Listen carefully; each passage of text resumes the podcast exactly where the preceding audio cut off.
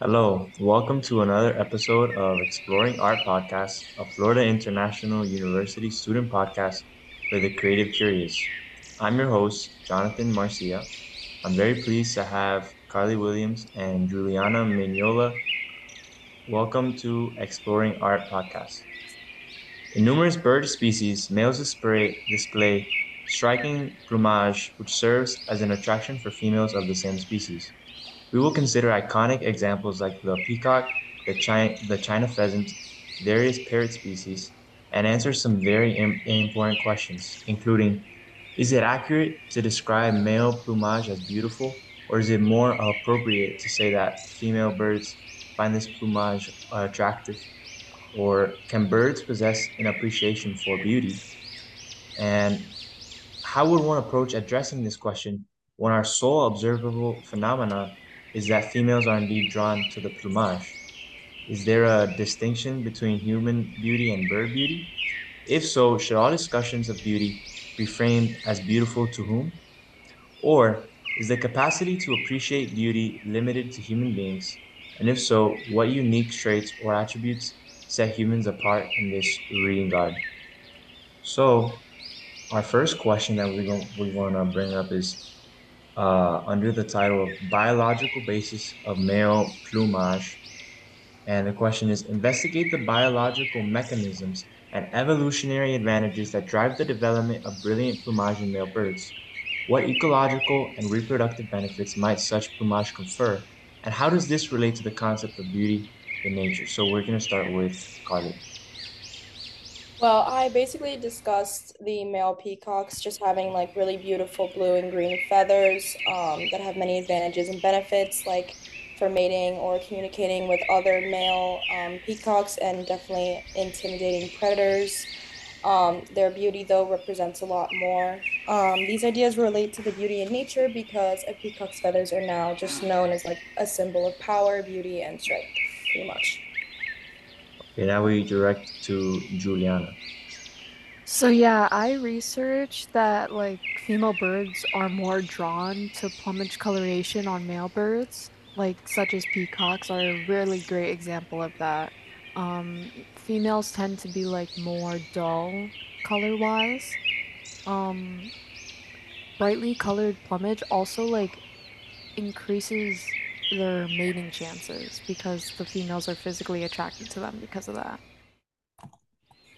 Thank you for that. Um, when I considered this question, I thought of chickens and the fact that chickens, um, they have a certain chemical in their brain, as per the website backyardpsychic.com, that um, chickens, upon seeing the color red, whether it's in the form of blood or in the form of even feathers or blood on the ground, they will attack another chicken, trying to kill them. Because they one they see the color and two it's a survival in, instinct because if one chicken is bleeding it can actually uh, attract foxes and wolves that are nearby that will smell the blood and come and, and kill them. So um, you know when you consider that and the fact that the senses are used to detect the color you really think about the fact that beauty is not really real to the birds what they see more is just the color and the, the contrast of one male's color versus another male's color. And of course, survival of the fittest. They want their uh, their offspring to have more advantageous genes, so they would want to um, mate with the one that has the best, most bright, and most brightly colored plumage. Now, for the next question, it's under the perception of beauty, and we were told to examine the concept of beauty from a philosophical and psychological perspective. What is beauty, and how is it defined in human aesthetics? Also, how might the perception of beauty differ among species, particularly between humans and birds? So, for that, I direct Carly. Um, so I wrote when something is beautiful, it's quote unquote accompanied by aesthetic pleasure. Um, beauty is definitely an an independent topic that's perceived in many ways. Um, humans pretty much just see that beauty only lives in those who see it, and every person sees beauty differently. Um, beauty defines um, a lot of things in birds too. So basically, how they live on a daily basis. So same example with the peacocks. They basically use their feathers for mating, communicating, and intimidating predators. Thank you for that, Carly. Now I direct the question to Juliana. So, sorry.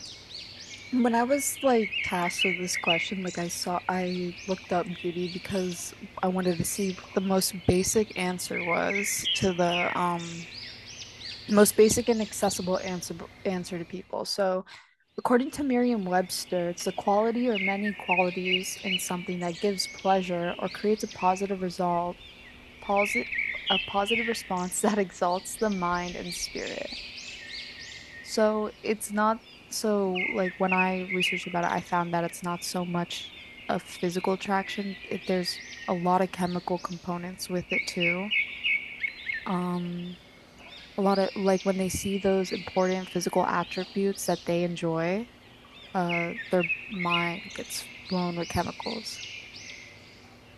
Thank you, Juliana. I have to say, I do think I agree with both what Carly and Juliana were saying, but in terms of a more human perspective too, like not just in adi- in addition to the birds, but um, even in humans, uh, are what what what what we define as beautiful is what we define as beautiful because of a feeling that we have when we see that that that that thing. And we learned this from our from our top hat um, research art, article that we were studying before about the men who were all looking at the same thing but each of them found it beautiful or not beautiful for different reasons. And in, and in the end one man said it's beautiful because when I look at it I, I, I just feel a, a certain way and the only way I can describe that is as saying that that thing has beauty that subject has beauty so it, it, it really brings to mind the saying that beauty is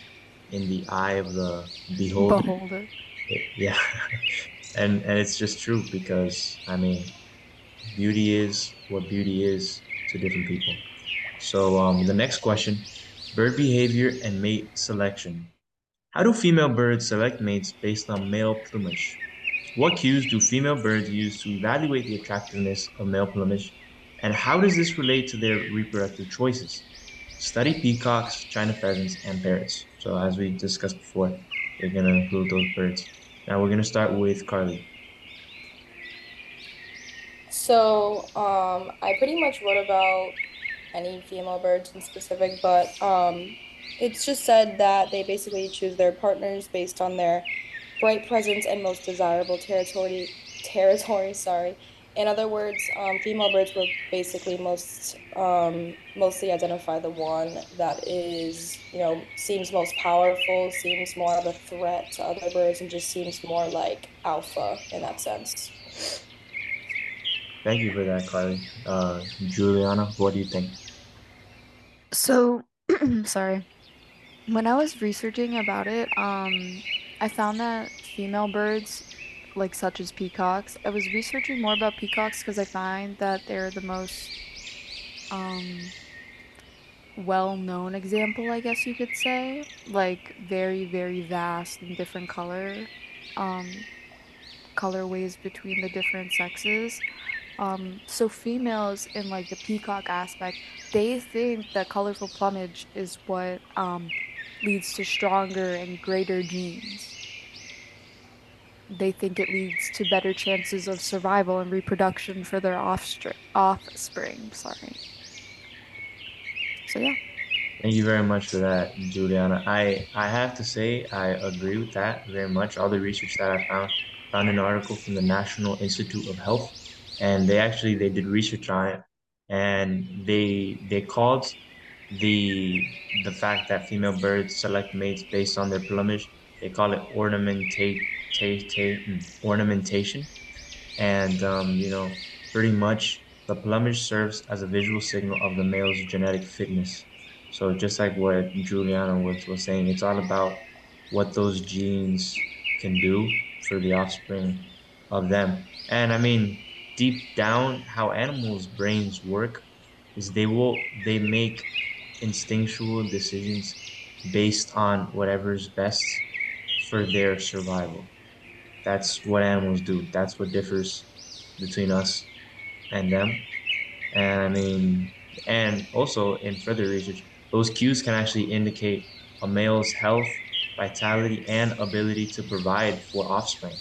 So I know uh, when you consider tur- turkeys, which are similar to the China pheasants, um, they actually look for the one with the biggest fan because the one with the, with the biggest fan, they're actually um, technically they're fatter.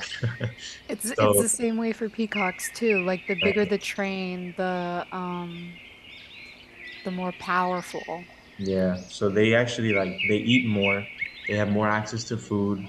They, you know, they're they're more scary to predators because they're just bigger, and um, that's why it's linked to their reproductive success. Now, the next topic, aesthetic preferences in birds. Explore whether birds exhibit preferences for specific visual characteristics in plumage, such as color, symmetry, or ornamentation. Do these preferences align with human perceptions of beauty, or are they based on distinct criteria? Carly?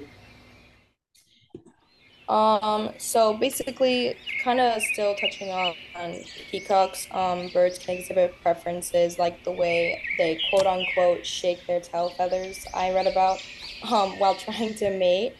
Um, I believe this preference aligns with human perceptions of beauty too, because as humans, we also search for partners based on their qualities that we're attracted to as well, like someone being physically attractive, of course, or just someone's personality and things like that.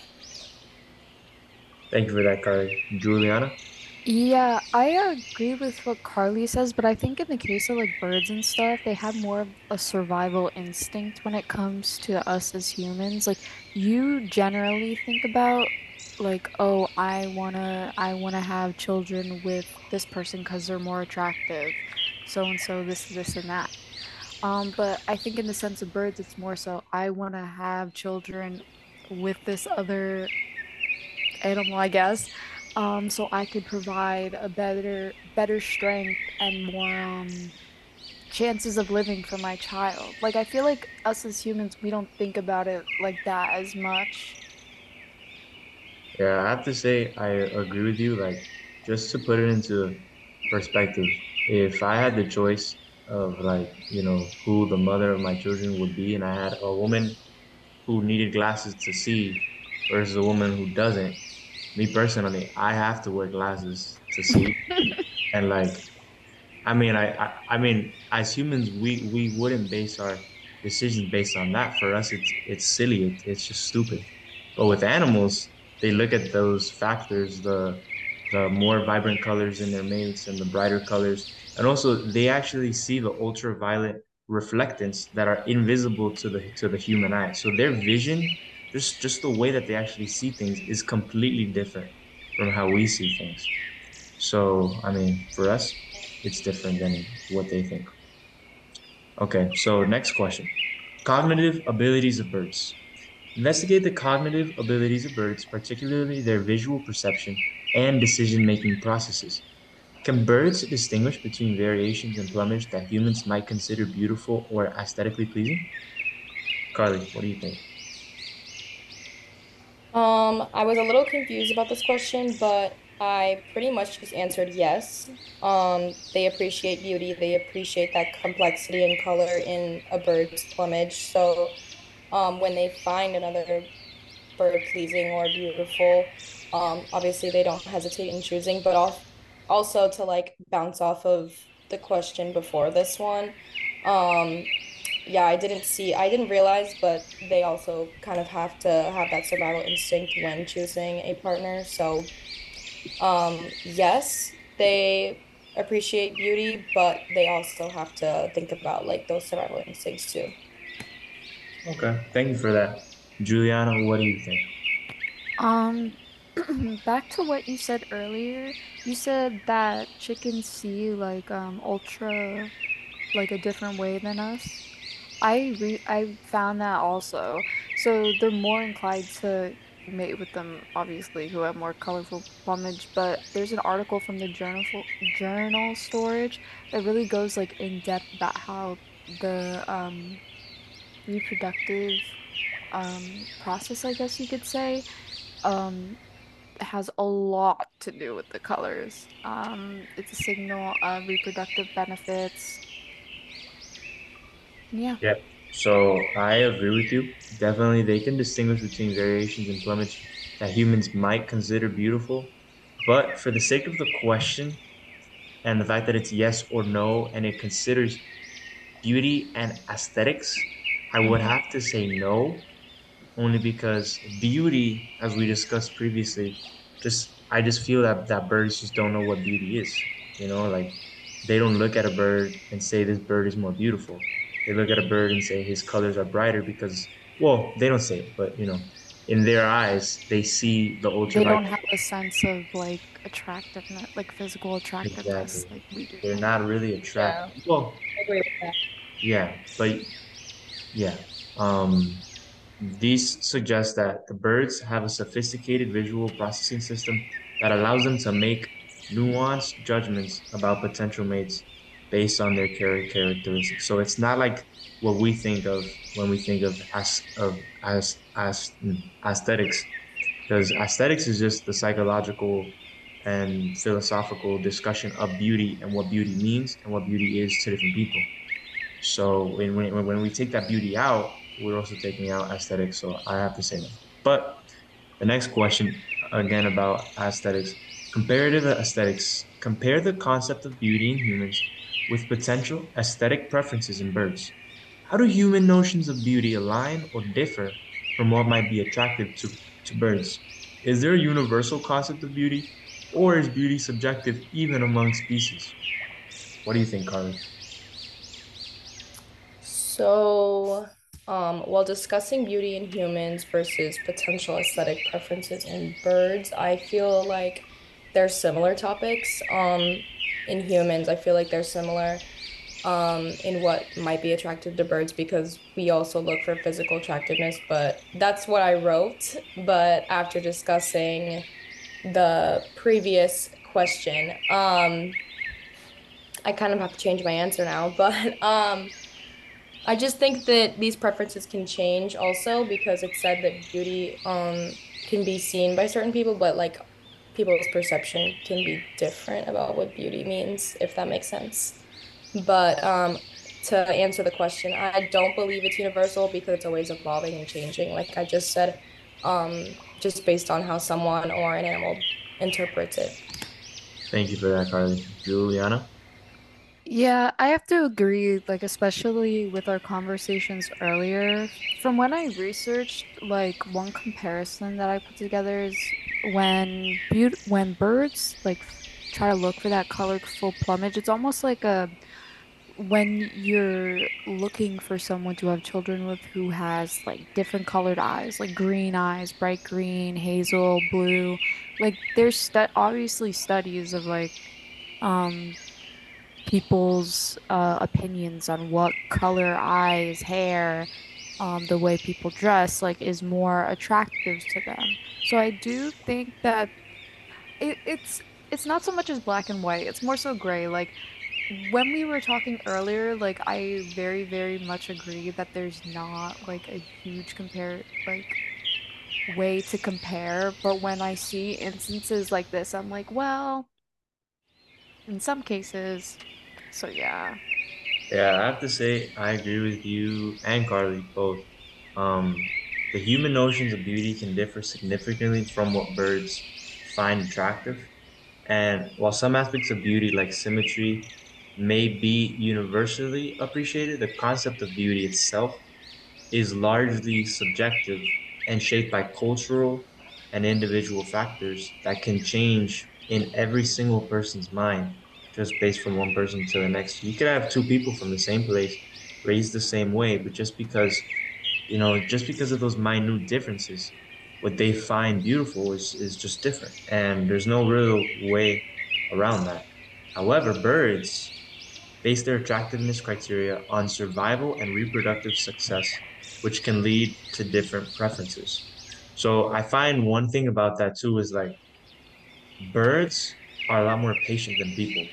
Like people will maybe look at their options as like, I don't know, five people that I know, or maybe five people that my friends are friends with, and then which one of them is the most attractive based on, of course, a different set of criteria based on who on who you are. But you know, some people can just take that and take those five people and make their decision, their their decision, whereas other people will actually look for other people and they'll go out, they'll go to different parts of the world, they'll go all the way across the world, they'll go online to try and find different people. Like So 90, 90 Day Fiance. exactly, exactly. But animals, animals, they know that it doesn't matter what they think, and because they can't think, and they only have their instincts. So if their instincts is just, I need a mate by tomorrow, so I'm gonna find one with the brightest color, and when I find them by t- tomorrow, boom, that's it. So that that's what I think the scientific. Yeah. Now, um, in terms of more science, the evolutionary significance. Analyze the evolutionary significance of the ability to appreciate beauty, both in humans and potentially in birds. How might the perception of beauty in mate selection contribute to, to the survival and fitness of a species? Carly? Um, I pretty much just said that um, the perception of beauty contributes to this because being strong and powerful is an attractive quality in birds. Um, literally, like we've been saying, um, when mating, female birds are looking for that type of bird that's um, strongest because that's probably what they wish for in their offspring. But yeah, that same survival of the fittest aspect. Thank you, Carly. Juliana? Um, so like as we were saying earlier, birds have more of a sense for survival than we do. So when when you're thinking about something like this, it's kind of it's kind of hard because obviously they're gonna pick physical appearance based on what they think their offspring can thrive off of. But like us as humans, like I'm gonna be honest, most genetic factors are not physically like coherent, like physically like able to be seen, let's say that. So, um we can't really differentiate like our traits as people through beauty, whereas birds do that. Thank you. Um, I think, you know, just considering evolution and like, you know, just as the process of change in a species through time, one example that I really like is like when you think of fish, um, well, in this case, we'll say birds. Imagine they live in a jungle and they live in the canopies where everything is green. If there, if a, if a, if a female bird has two potential mates, one of them is yellow, one of them is green, she's gonna mate with the green one so that her offspring come out green. Yeah, for camouflage end, and protection. even if she mates with the yellow one, the yellow ones are gonna die because they have no camouflage and they have no way to protect themselves. So even just beyond the decision of the female, the only decision that survives is the decision of mating with the, the green ones until eventually there's no more. And then let's say, because um, you know, when you think about the micro evolution of birds as well, they they change where they're able to live. So in that same scenario, let's say there's a genetic variation, a mutation, and one of the birds is actually brown. That bird might not survive up in the green, so he starts living all the way at the bottom where he's by the, the, the branches and the dead leaves that are all across the floor and the, and the and the rocks where everything is, you know, dark brown. So he is gonna survive, and that's how they change over time. So over time, we started with maybe just the yellow and green birds, but now we have the green birds that live in the canopy, and the brown birds that live in the bottom, and then maybe even the red birds that live by the red flowers. So that's through time that we have that. So um, I will mention to Carly and, and Juliana, we only have nine minutes left, uh, but we we only have like three more questions that we want to discuss. So Cross-species communication. Investigate whether there is evidence of cross-species communication or appreciation of beauty, such as humans creating art or music that is intended to appeal to birds. What can this tell us about the interplay between different species' perceptions of beauty? Carly? I'm not gonna lie, I was a little confused about this question, so I'm curious to see what the two of you are going to say about this one. But um, well, I basically just wrote that that statement is basically true in saying that um, the species working together definitely interpret beauty similarly. Um, if two birds or two humans find each other attractive, basically just means that those two people or birds are interpreting beauty similarly. So that's just pretty much how I see it. Thank you, Carly, for that. Juliana, what do you think? Um, what I wrote is like an example of cross-species communication between birds and humans. So both of both groups alike sing. So yeah, so there are like birds who sing, and they had according. There's an article in the Washington Post that like details how birds create songs um, with the same rules that we as humans do. And we have a lot of the same attributes when it comes to, um, I guess, music and sound. So it's it's very interesting when it when you look at it that way. I mean, I definitely agree with you. It's very interesting. Now, when I think of this question, I think of two very specific examples. The first one being the African gray parrot, which is, as we know, the, the talking parrot, that it makes you think what makes the parrot decide what he's going to say if he can say words, you know? So there has to be some sort of appreciation of a certain word or a certain phrase that someone says that makes the bird want to repeat that phrase over and over again. And then at the same time, when you think of people and birds, there are people that learn bird calls because they find them be- beautiful because, you know, just the sounds, the way that the whistles sound. And I mean, personally, I find them beautiful too. I, I don't really know why. I just kind of like hearing them. I think they're pleasant sounds. Um, I also think they're they're soothing, they're relaxing. It's very easy to just forget about other things and focus on a sound for, for me at least. So, I mean, there definitely is a lot of interchange of beauty between birds and humans, and then, of course, between humans and birds when you think about the African gray, gray parrot. So, the next question interdisciplinary approach. Encourage an interdisciplinary approach that combines biology, psychology, philosophy, and aesthetics to gain a comprehensive understanding of beauty in the natural world. Carly, what did you write for this? This question, I wrote that um, first, biologically and psychologically speaking, um, beauty is defined as something or someone having a positive aesthetic value that can contrast with an ugliness component, of course. Um, but in the natural world, beauty can be represented by qualities like the symmetry of shapes, um, a proper mix of colors, um, like blue and yellow, for example, just make green, and the harmony of songs.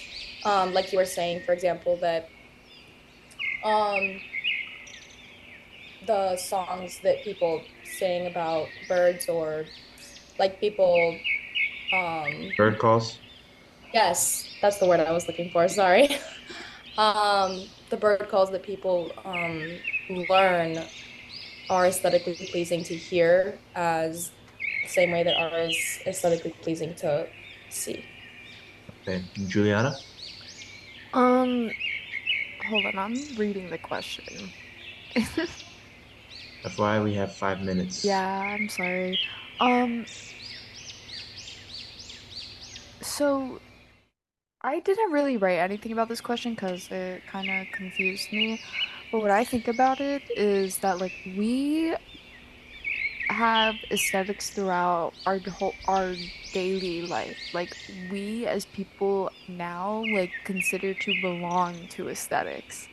Like you see people like calling themselves like different um different like genres, I guess you would say, different types of people. And um, I just feel like it also creates a sense of belonging within those people, creates um, sense of community. Thank you. Um, my personal interpretation of the question, when she said, well, when I read biology, psychology, and then philosophy and aesthetics, it kind of broke it up into two very, very different things, like polar opposites, which on one side you have biology and psychology, which is based on facts and research that can be backed up through experiments that they've done, data that's been collected, both quantitative and qualitative, versus philosophy and aesthetics is really just, you know, exploring what people think. And it's not really based on facts. So, you know, it's it's hard to to combine both sides of those approaches but when you do think about birds, you know, there are biological and psychological ways of explaining why certain birds are attracted to each other and why humans are attracted to birds, even. And then, but there also are philosophical and aesthetic ways that we as humans can use to define why we think birds are attracted to each other, which are also reasons why we think we are attracted to each, to each other as different people. So our last question is going to be ethical implications. Reflect on the ethical implications of attributing uh, or denying the ability to appreciate beauty to non-human creatures. How might our perceptions of beauty in nature influence conservation efforts and our ethical treatment of animals? Carly, please keep it brief. um, sorry, I was on mute. I was laughing, but um, what's it called?